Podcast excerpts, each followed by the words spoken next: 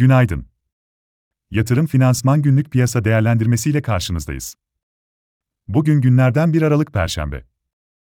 Fed Başkanı Powell'ın dünkü konuşmasında faiz artırım temposunun yavaşlatılacağına işaret etmesi, her ne kadar piyasa fiyatlamalarına paralel olsa da küresel risk iştahını tekrar canlandırdı. Powell sonrasında 14 Aralık'ta Fed'den 50 bas puanlık faiz artırımına %100 olasılık verilirken 1 Şubat'ta ise 25 bas puan faiz artırımına %50 olasılık verilmeye başlandığını görüyoruz. ABD borsalarında Powell sonrası %4'lere varan yükselişler yaşanırken vadeliler ve Asya borsaları da bu sabah pozitif tarafta. Biz de pozitif açılış bekliyoruz. Bir süredir izlediğimiz gibi, endeks ağırlığı yüksek bazı şirketlerdeki yüksek volatilitenin endekse etkisi devam etse de, bu etkilerden arındırılmış analizlerde BIST genelinde para girişinin ve pozitif seyrin devam ettiğini görüyoruz. Bu durumu rakamlarla açıklamaya çalışırsak, son iki haftada BIST endeksinde yaklaşık 500 puan yükseliş yaşanırken sadece 5 hisse değer kaybetti ve endekse 93 puan negatif etki etti. Geri kalan 95 hissenin ise bu dönemde endekse pozitif katkıda bulunduğunu görüyoruz.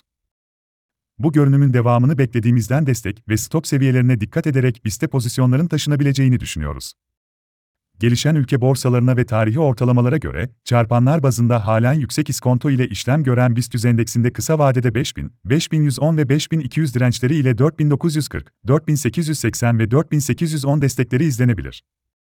Temmuz ayında 900 bas puana yaklaştıktan sonra gevşeme trendine giren Türkiye 5 yıl vadeli CDS primleri güne 526 bas puanda başlıyor.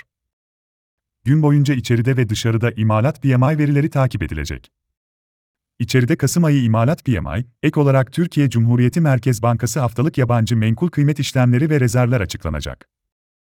Dışarıda, Almanya perakende satışlar, imalat PMI, Euro bölgesi imalat PMI, işsizlik oranı ile ABD kişisel gelir, harcamalar, işsizlik maaşı başvuruları, imalat PMI, inşaat harcamaları ve ICM imalat endeksi takip edilecek.